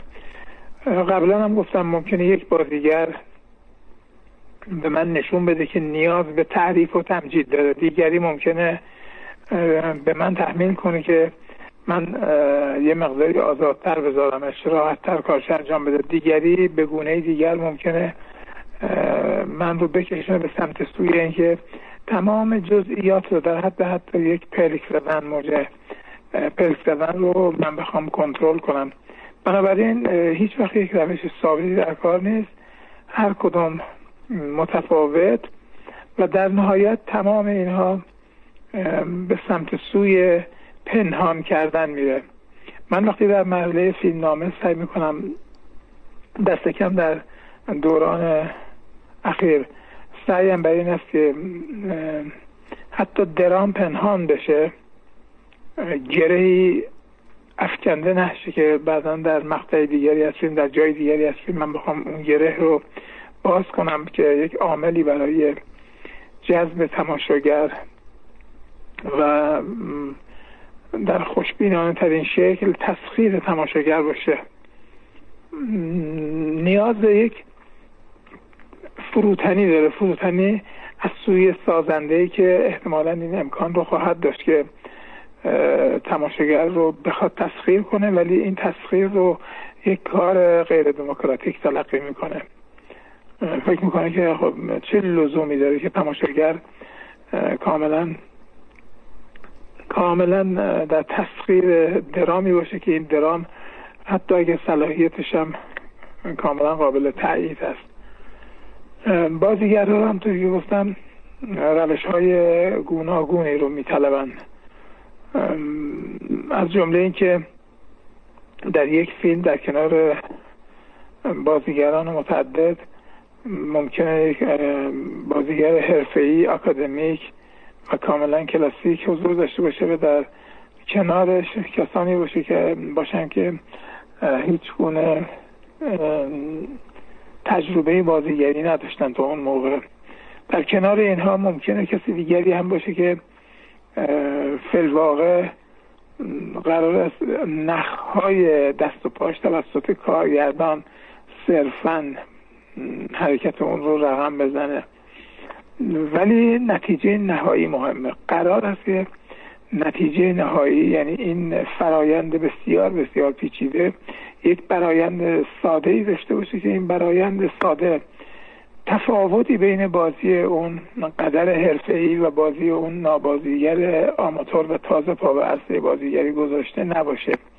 همه به شکل کاملا یک نواخ بتونن موضوع فیلم رو به نمایش بذارن شاید براتون جالب باشه که من روزگاری فکر می‌کردم ای کاش آکیرا کوروساوا همون تو شیر و میفونه باشه که من در فیلمهاش می‌بینم و فیلم ها رو بر اساس فیلم های کوروساوا رو بر اساس چهره میفونه تو ذهنم مرور می‌کنم.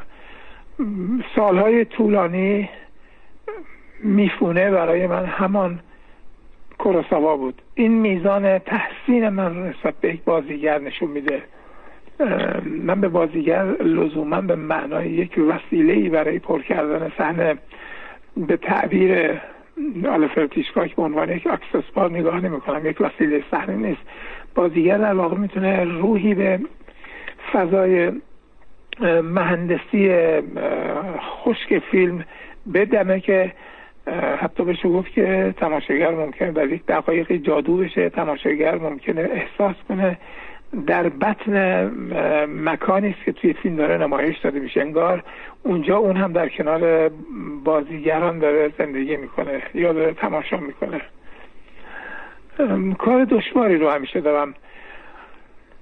اینکه در چه مرحله به این نتیجه می‌رسم. عمدتا فکر می‌کنم که بهترین زمان شکلگیری نتیجه نهایی کار بازیگر لحظه است که شخصیتی توی ذهن داره شکل می‌گیره و این شخصیت می‌تونه به خودی خود بازی رو اقراقامیز به نظر برسونه و می‌تونه بازی رو کاملا پنهان بدون کوچکترین شاعبه ای از نمایش هنر قدرت و درک نشون بده. آنچنان که تو هیچ چیزی رو به عنوان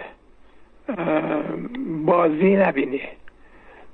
درسته کار بازیگر جلوه فروشی شاید باشه به زم گفته شما. اما این رویه دیگری هم داره. یعنی این است که در یک سو می‌تونه به شدت نمایانگر جلوه جلوه فروشی باشه و در سوی دیگر آنچنان پنهان باشه که اصلا نفع این تشخیص بدین این قدر بازیگره. مثلا این جاموینه جاموین افسانه ای و قولاسا اونقدر زنده و شبیه زندگی خودش رو نشون میده. زیاد اگر دور شدم نه نه نه, نه اصلا دور نشدید. ولی برام یه نکته خیلی جالب شد. شما بازی میفونه رو میستایین و جالبه که مثلا میفونه توی اون یکی از شاخص هایی که مثلا بگیم اگه فیلم هفت سمورایی باشه اتفاقا برونگراترین شخصیت اون مجموعه است. در من لذت می‌برم و می‌خوام بگم که من و اصلا اتفاقا آن گونه که کروساوا بازی می‌گرفت از شخصیتاش آن حسی که در چهره اینها میدوید آن گونه که اینها حرف می‌زدن. یک فاصله معناداری داره با آن چیزی که شما از بازیگرهاتون می‌خواین. ولی جالبه که شما اون, اون جنس رو هم تصدیق و تایید می‌کنید. یعنی میفونه رو میستایین در دنیای کروساوا درسته؟ بله این فیلم واقع انگار یک قرارداد سیما بین تماشاگر و فیلمساز. در جایی ما میپذیریم که بازی های تا حدود زیادی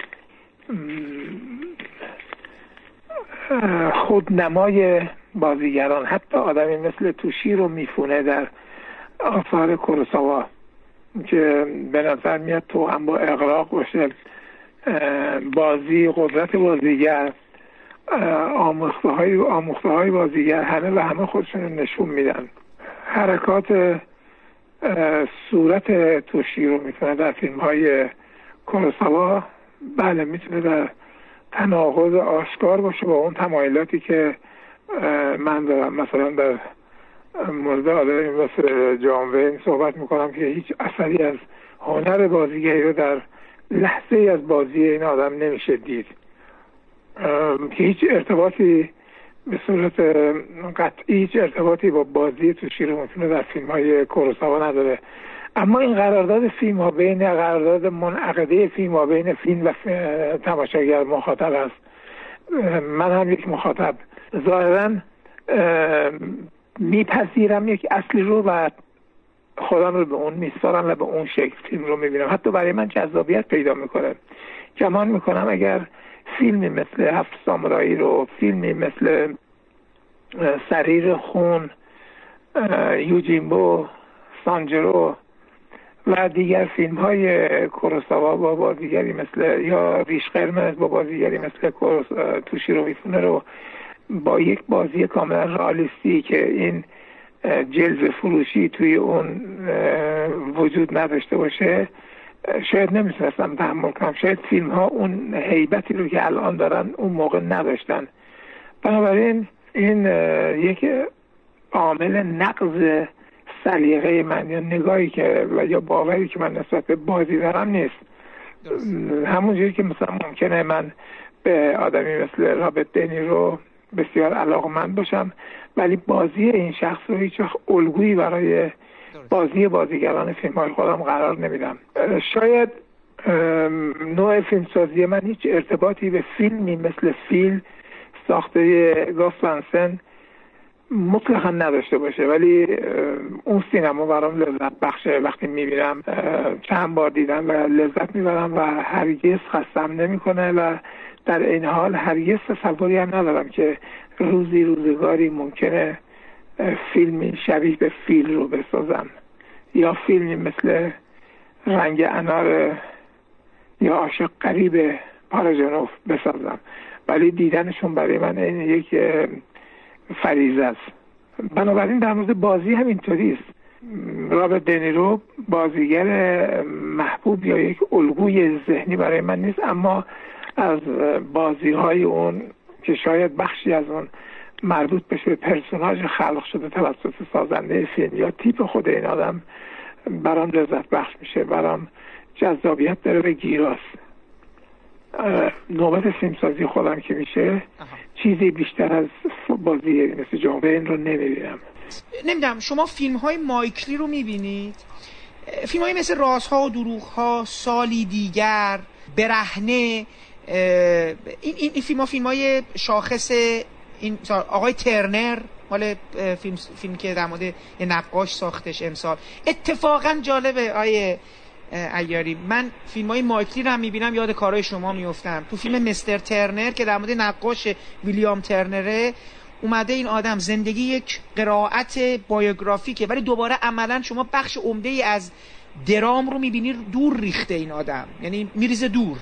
و یه, یه جوری بایوگرافی رو برای شما تعریف می‌کنه از این آدم. خیلی موجز ولی یک یک زندگی این آدم رو به ما نشون میده. میگم من همش همش یاد دکتر غریب شما بودم. به یه تعبیری به یک به یک صورتی. حالا چرا مایکلی رو گفتم؟ به خاطر اینکه تو فیلم های مایکلی این زندگی کردن روی پرده خیلی برجسته میشه. یعنی بازیگرهای حرفه‌ای تو فیلم های این هستن. ولی واقعا انگار دارن زیست می‌کنن. یعنی تو فیلم سالی دیگر پیرمرد و پیرزنی هستن. یه خانوم دیگه میاد تو خونه اینا میشه.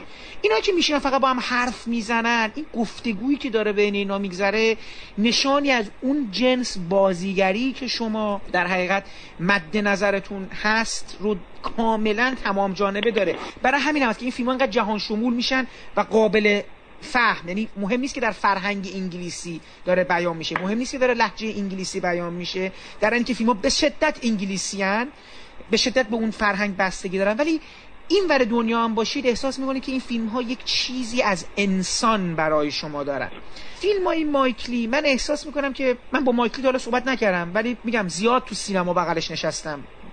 خیلی آدم خاکی هم هست به نظر میاد که این آدم با بازیگراش یک کار یعنی یک پروسه اینا دارن قبل از قبل از اینکه این فیلم ساخته بشن.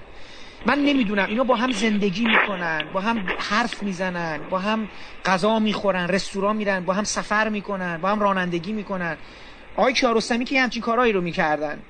من بیشتر مد نظرم این بود که مثلا شما با مهران رجبی با مهدی هاشمی با جهانگیر الماسی با, با اون خانوما با, با فرهاد شریفی با اینا چجوری میرید و چجوری بین این افراد و بعد خب اینا با هر کدوم از اینا چجوری هست؟ و بعد توی فیلم وقتی میگین حرکت چجوری این توازن رو برقرار می‌کنید خب من کمتر میجیشم باهاشون با بازیگرم. یک زمانی جهانگیر الماسی خب دوست سالهای پیش هم زمانی که تنوریدی و شبه کجدام میساختم به دلیل اینکه از دوران جوانی در احواز ما با هم دیگه تقریبا همسایه بودیم. تقریبا مثلا در یک محله زندگی می‌کردیم هم دیگه میشناختیم. خب خانه وقتی که اومدیم تهران یک دوستی دوستی ما تقویت شد. قوام بیشتری پیدا کرد و به جز جهانگیر به ندرت من با کسانی دیگر در این سینما هشت و نشتی دارم و سفری بخوام برم یا اینکه کاری انجام بدم. اما هرچی که هست در دوران انجام یک کار با یک بازیگر سعیم بر این است که ارتباطم باهاش به خالصترین شکل ممکنه باشه. یعنی یک کاملا این یک ساعت سوهاج شفاف شفاف باشه که مورد اطمینانش برانگیخته بشه راجع به من. اونقدر برانگیخته بشه که تمام خواسته هم انجام بشه. جناب امکانش هست برامون بگین که توی سالهای اخیر اگر فیلم دیدید و بازی بازیگرای نسل جدید براتون کسی بوده که چشمتون رو بگیره از اون جنس تو سینمای سالهای اخیر یا نه؟ سینمای جهان دیگه. بله سینمای جهان. حتی سینما ایران هم یک سوال دارم. اینم که آیا بازیگری بوده که کلا دوست داشتید باهاش کار بکنید هیچ وقت؟ ولی امکانش پیش نیومده فیلم نامه پیش نیومده. یعنی کسی دوست آره من دوستش خیلی دوست داشتم مثلا با این آدم کار کنم ولی هیچ وقت اون چیزی که این آدم تو اون جهان بگنجه برام پیش نیومده هنوز. بتونم ازش دفاع یا مثلا طرف فوت کرده باشه یا اینجوری. اون در سینما ایرانه. ولی اول سینمای جهان. کسی بو... تو سالهای اخیر فیلم هایی که دیدین و اینا هیچ بازیگری از جوان ها یا اتفاقا همین نسل جدید کسی بوده که چشمتون رو بگیره یا فیلمی بوده که به لحاظ بازیگری براتون جذاب بشه؟ حالا با هر قرائتی چه چه جان وینیش چه تو شیر و میفونوارش نه مثلا در اندازه های اون ویژگی هایی که آدمی مثل جاوین ازش من انتظار داشتم و به یاد دارم رو ندیدم. ولی بازیگران خوبی دیگری هم هستن که خیلی هم سرشناسم مثلا برد بازیگری که گمان می‌کنم می‌تونه متقاعد کننده باشه. ولی در بین بازیگران ایرانی خب مثلا آدمی مثل رضا بیکمان وردی همیشه پیش از انقلاب یکی از رویه های من بود که روزی روزگاری اگر پا به عرصه سینمای حرفه‌ای بذارم حتما از بیک مانوردی استفاده خواهم کرد. ولی زمانی من پا به عرصه سینمای حرفه‌ای گذاشتم که خب بیک مانوردی همراه با خیلی عظیمی از بازیگران ایرانی از کشور خارج شده بودن. عمدتا به امریکا رفته بودن و دیگه دسترسی بهشون مقدور نبود. بیک مانوردی استعداد فوقالعاده و پنهان مانده ای بود که متاسفانه خب هرگز این شرایط برای من مهیا نشد که بتونم باهاش کار کنم. در بین جوانترها و متأخرترها شعاب و حسینی بود که فوق العاده است و به گونه است که فکر می‌کنم نتونه هیچ وقت اگر تحت نظر یک کارگردان نابلد هم باشه کماکان بازی خوب خودش رو به دلیل اینکه سرشتی غیر نمایشی در شکلگیری عنصر بازیگری هست. که خب خوشبختانه یک تجربه در فیلم خانه پدری شش سال پیش باهاش داشتم. بله. اگرچه یک نقش مقطعی بود در اون فیلم در بخش پنجم فیلم فقط حضور داشت ولی خیلی لذت بخش بود. و احتمالا در کار جدید من هم ایشون ایفاگر نقش دیگری خواهند بود.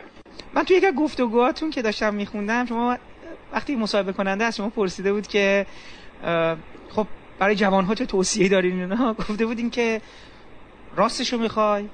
میگم سیگار نکشید. اون اپیزودی که شما توی هزاران چشم با حضور آقای مهدی هاشمی در نقش آقای مهدی هاشمی ساختید. سیگار لعنتی بوده. سیگار لعنتی بعد اینو میگم چون بخاطر که در برنامه بعد از شما من با آقای مهدی هاشمی وارد گفتگو خواهم شد. در مورد تجربیات بازیگریشون و قطعا یه بخشیش هم در مورد رابطه ای که با شما داشتن و اینا. می‌خوام ببینم که اون ماجرای سیگار توی هزاران چشم اینم اعتراف کنم. برنامه که شما ساختید به, به نظر من و خیلی های دیگه شاید بهترین غیر مستقیم ترین و در عین حال مستقیم ترین برنامه. یکی از برنامه های بهداشتی تلویزیون بوده که سالها ببینید سالهای سال تلویزیون در مورد مواد مخدر و اینو فیلم ساخته بود آینه سریال آینه عبرت بود هزاران برنامه ساخته شده اما به نظرم اون برنامه با اون روندی که اون, اون سفری که مهدی هاشمی شروع می‌کنه از جایی که میره دکتر دکتر بهش میگه و این میره. این, این می‌خواد سیگار ترک کنه و حالا جامعه است که نمی‌ذاره.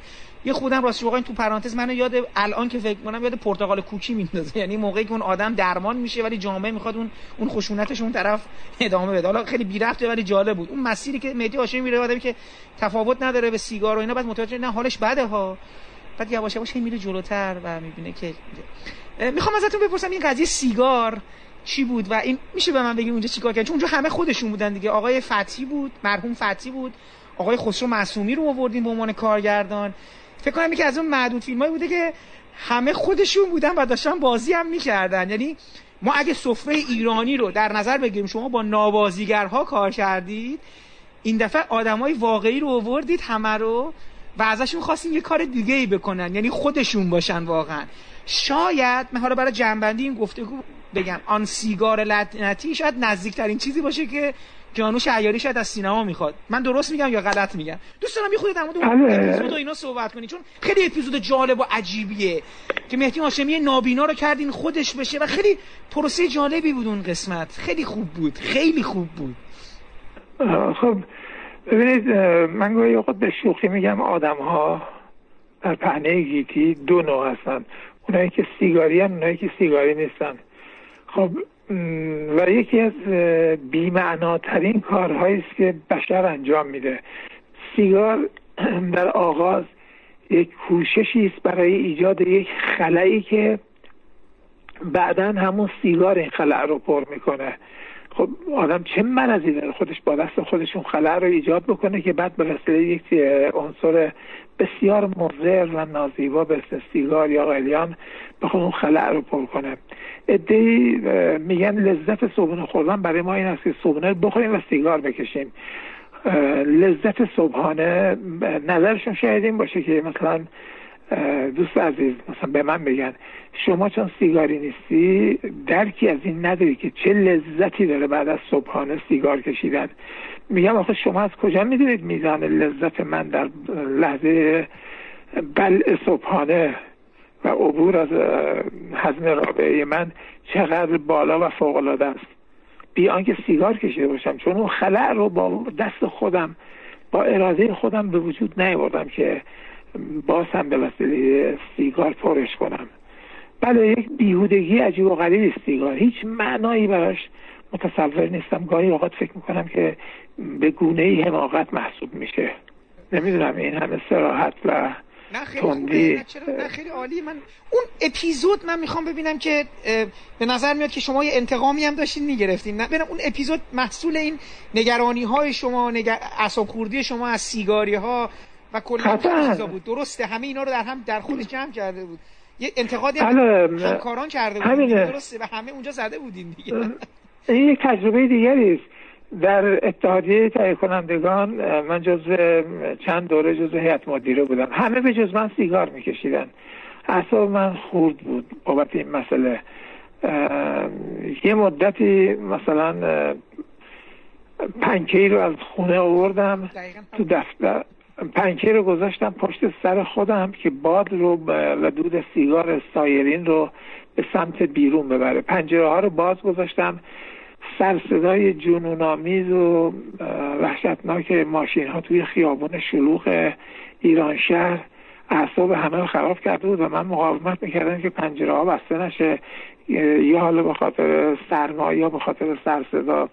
چون می‌گفتم این دود بایستی بره بیرون. و آخر هم یک روز نامه نوشتم گفتم دوستان عزیز هیئت مدیره اتحادیه تهیه کنندگان خدا حافظ. من به خاطر دود سیگارهای شما استعفا نداده از هیئت مدیره کانون تهیه کنندگان. خودم رو کنار می‌کشم و نامه دادم و رفتم. این همین اتفاق شما در. فیلم می‌بینید. البته الان دارم فکر می‌کنم که آیا واقعا اول من این کار رو انجام دادم و بعد این صحنه رو در اون فیلم گذاشتم یا اینکه اول این صحنه به ذهنم خطور کرد و بعدا من هم مبادرت کردم به تکرار و تقلید اون چیزی که توی فیلم خودم بوده. این رو زیاد نمی‌تونم با قاطعیت بگم کدومش اولویت داشته ولی هر آنچه که هست انتقام کلمه درستیه برای این. یعنی برای یکی از بیهوده ترین کارهای بشری. که سیگار کشیدن باشه و هیچ نیروی قادر به توقفش نیست. نمی‌تونه صدی جلوی راهش باشه. کاناپی فکر می‌کنید کی حالا شاید کلید بخوره ولی همچنان فیلمنامه مسئله من امروز من امروز بله امروز گفتم تو دفتر بچه ها که 15 روز دیگه چه تموم شده باشه فیلمنامه چه نشده باشه فیلم برداری باید شروع کنیم شروع بشه درست بله همین امروز این مسئله رو مطرح کردم. فکر می‌کنید به جشنواره برسه؟ البته می‌دونم که مهم نیست براتون ولی فکر می‌کنید به جشنواره؟ ولی صد درصد می‌رسه و می‌خوام برسه. یادداشتی ننوشتم ولی شاید روزی روزگاری که دل دماغ پیدا کنم این دوران دو ساله ای رو که من درگیر این فیلم نامه هستم به عنوان یک تجربه فوقالعاده برای کسی که داره فیلم نامه می به خصوص برای جوانانی که دارن با برسه سینما و فیلم نامه نویس می‌ذارن سپری شدن این اوضاع عجیب و پیچیده و نمی‌تونم بگم یعنی چی چه چیزایی از فقط بایستی نوشته بشه. یک وقتی بذارم و بنویسم. فراز و نشیب های باور نکردنی که در این ماهای طولانی نگارش این فیلم نامه داشتم. سفر پیچیده بسیار پیچیده و عجیبیه. دوران نگارش این فیلم چیز جالبم می‌خواستم با تکمیل همون حرفان بزنم که برای خودم جالبه به این دلیل که نمی‌دونم این فیلم چه خواهد شد. آیا مثلا مثل شبه جنگجو آیا من چون دوست ندارم اون فیلم رو آیا یک اختتامیه این چنان نیست که برای کورساوا بوده برای منم هست؟ آیا اون چیز عجیبی رو که وقتی راجع بهش فکر می‌کنم تکان دهنده است؟ نه که لحظات تکان دهنده ای داشته باشه. این این سیری که راجع به موضوع خودم دارم برام خیلی تکان دهنده است. یعنی فکر می‌کنم چه بعدی پیدا خواهد کرد زندگی.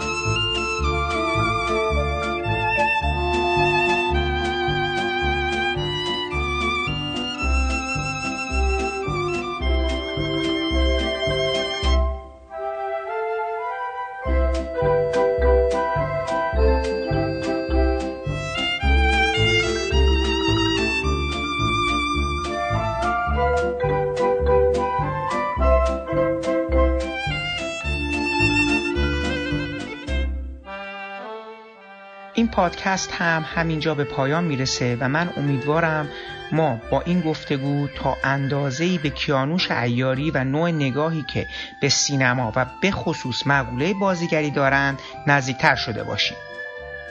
من در پادکست بعدی ابدیت و یک روز با مهدی هاشمی بازیگر اصیل و زبردست سینما ایران درباره چهار دهه فعالیت های متنوع ایشون به ویژه در سینما و تلویزیون گفتگوی مفصلی کردم و با ایشون نقبی زده ایم به مجموعه از آثار ماندگار 37 سال گذشته سینما و تلویزیون ایران. پیش از خداحافظی باید از زحمات آقایان محمد شکیبا و بیژن موسوی که من رو در تدوین اولیه و نهایی این پادکست کمک کردند هم تشکر کنم و برای رعایت نصف نیمه حق معلف از قطعات موسیقی که در این پادکست از اونو استفاده کرده ایم نام ببرم. موسیقی تیتراژ به عنوان رقص گدایی ساخته گروه کلزماتیکس هستش و برگرفته از آلبوم جنزده.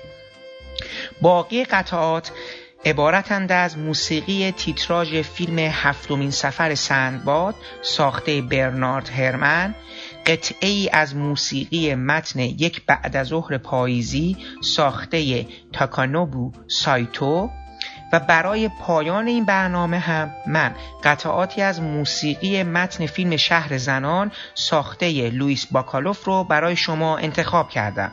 ذکر این نکته هم خالی از لطف نیست که قطعات مربوط به هفتمین سفر سنباد و شهر زنان به اصرار من و به نظر خود آقای کیانوش ایاری به عنوان موسیقی های متنی که ایشون دوست دارن در این برنامه استفاده شدن.